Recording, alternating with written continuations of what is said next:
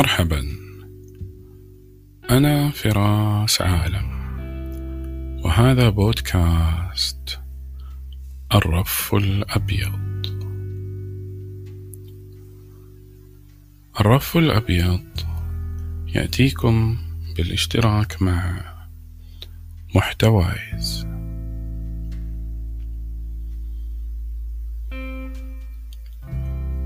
أهلا يا صديقي.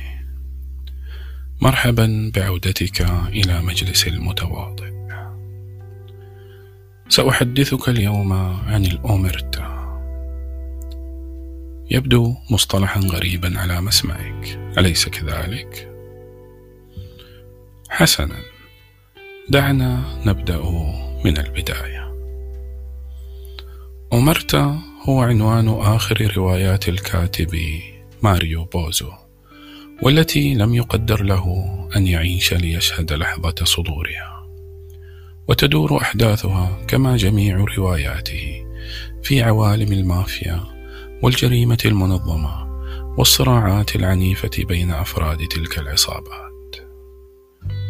قد لا يبدو اسم ماريو بوزو مألوفا لديك لكنه سيكون كذلك بلا شك إذا ذكر اسم العراب. الفيلم الذي قدمه المخرج العبقري كوبولا في عام 72 وحصد جوائز أوسكار عديدة في ذلك العام.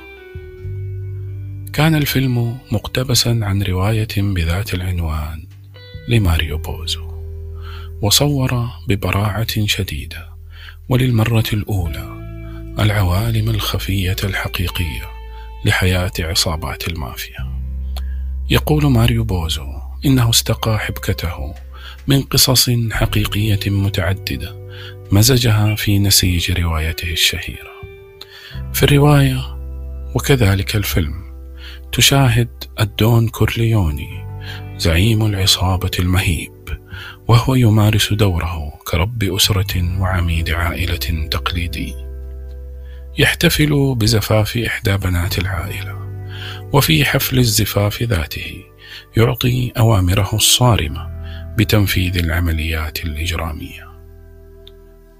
في عوالم المافيا دائما هناك عقيدتان مقدستان لا يمكن تجاهلهما. أولهما مبدأ الولاء المطلق للعائلة والزعيم، وإسباغ المنح على من يثبت ولاءه للعائلة. والثانية هي أنه من غير المقبول إطلاقا رفض طلبات الزعيم وأي رفض له عقوبة واحدة هي الموت.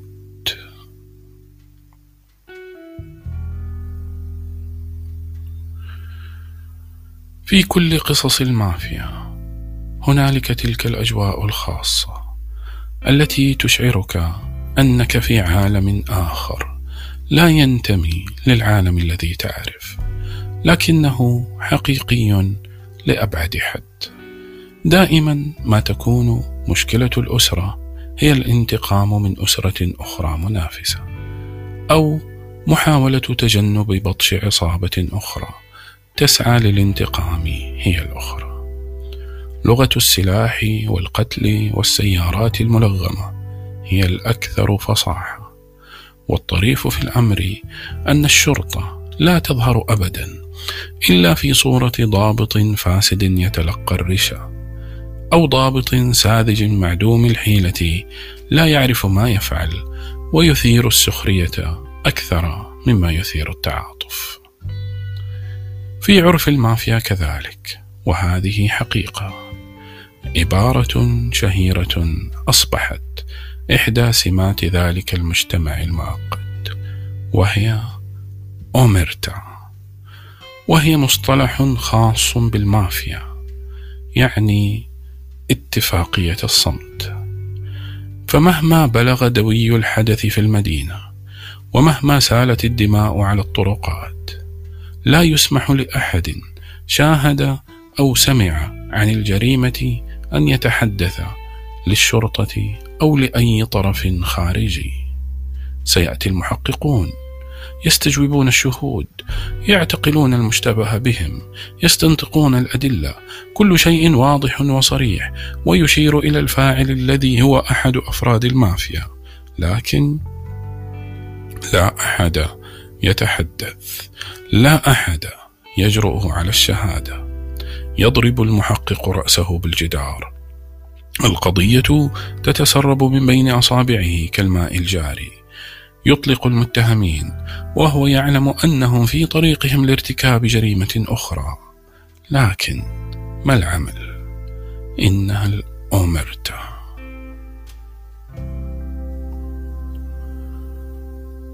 شخصيا أعتقد أننا أصبنا بلعنة الأومرتا منذ زمن بعيد. نحن وبلا فخر يا صديقي نطبق نظرية الصمت أكثر بكثير من رجال المافيا أنفسهم. نطبقها عدة مرات في اليوم والليلة. ويمكنك يا صديقي أن تتأكد من كلامي إذا استرجعت أحداث أسبوعك الماضي فقط. تذكر آخر مرة جلست فيها مع أصدقائك. عن كم مشكلة من مشاكل العمل تحدثتم؟ عن تجاوزات مديرك المباشر. عن أخطاء الإدارة الإقليمية. عن أخطاء سياسة الشركة أو الوزارة بالكامل. عن يقينك بعدم صلاح هذا المسؤول أو ذاك. لكن ما الذي حدث بعد ذلك؟ تغسل من ذهنك كل ما تحدثت به قبل قليل وأنت تغسل يديك بعد طعام العشاء. ومرت. تنتقد عادات أسرتك أو قبيلتك. تصفها بالبالية والمخالفة للشرع. تبدي تذمرا أمام زوجتك وبعض أصدقائك. لكنك تكون أول المبادرين بالالتزام بها. وربما الدفاع عنها أمام الآخرين. أمرت تكون فصيحا جدا عندما تتحدث عن المنافقين والمتاجرين باسم الدين لكنك تصاب بالخرس إذا طلب منك تسمية أحدهم صراحة. وربما بادرت ذلك الأحد بالعناق إذا قابلته في مكان عام وأخذت صورة سيلفي معه. أمرت نحن في الحقيقة نعيش ضمن أمرتا جماعية كبيرة تربينا عليها ونواصل بحماس تربية أبنائنا على المحافظة عليها. نلقنهم بشكل عملي. عبارات مو شغلك ومالك صلاح وخليك ساكت أحسن ومن خاف سلم. في كل موقف مدعين الحرص على سلامتهم. ولا نعرف أننا بذلك ندمر أخلاقهم وإحساسهم بالمسؤولية. الأومرتا التي نعيشها هي التي جعلتنا سلبيين وانهزاميين لا نجرؤ حتى على الاعتراض على سوء خدمات البلدية نتحمل قذارة الحي وحفر الشوارع في صمت ولا نتحدث فضلا عن أن نغير الوضع للأفضل. أليس من الأجدى قبل البحث عن علاج الفساد أن نبحث عن علاج يخلصنا من الأومرتا طابت أوقاتكم.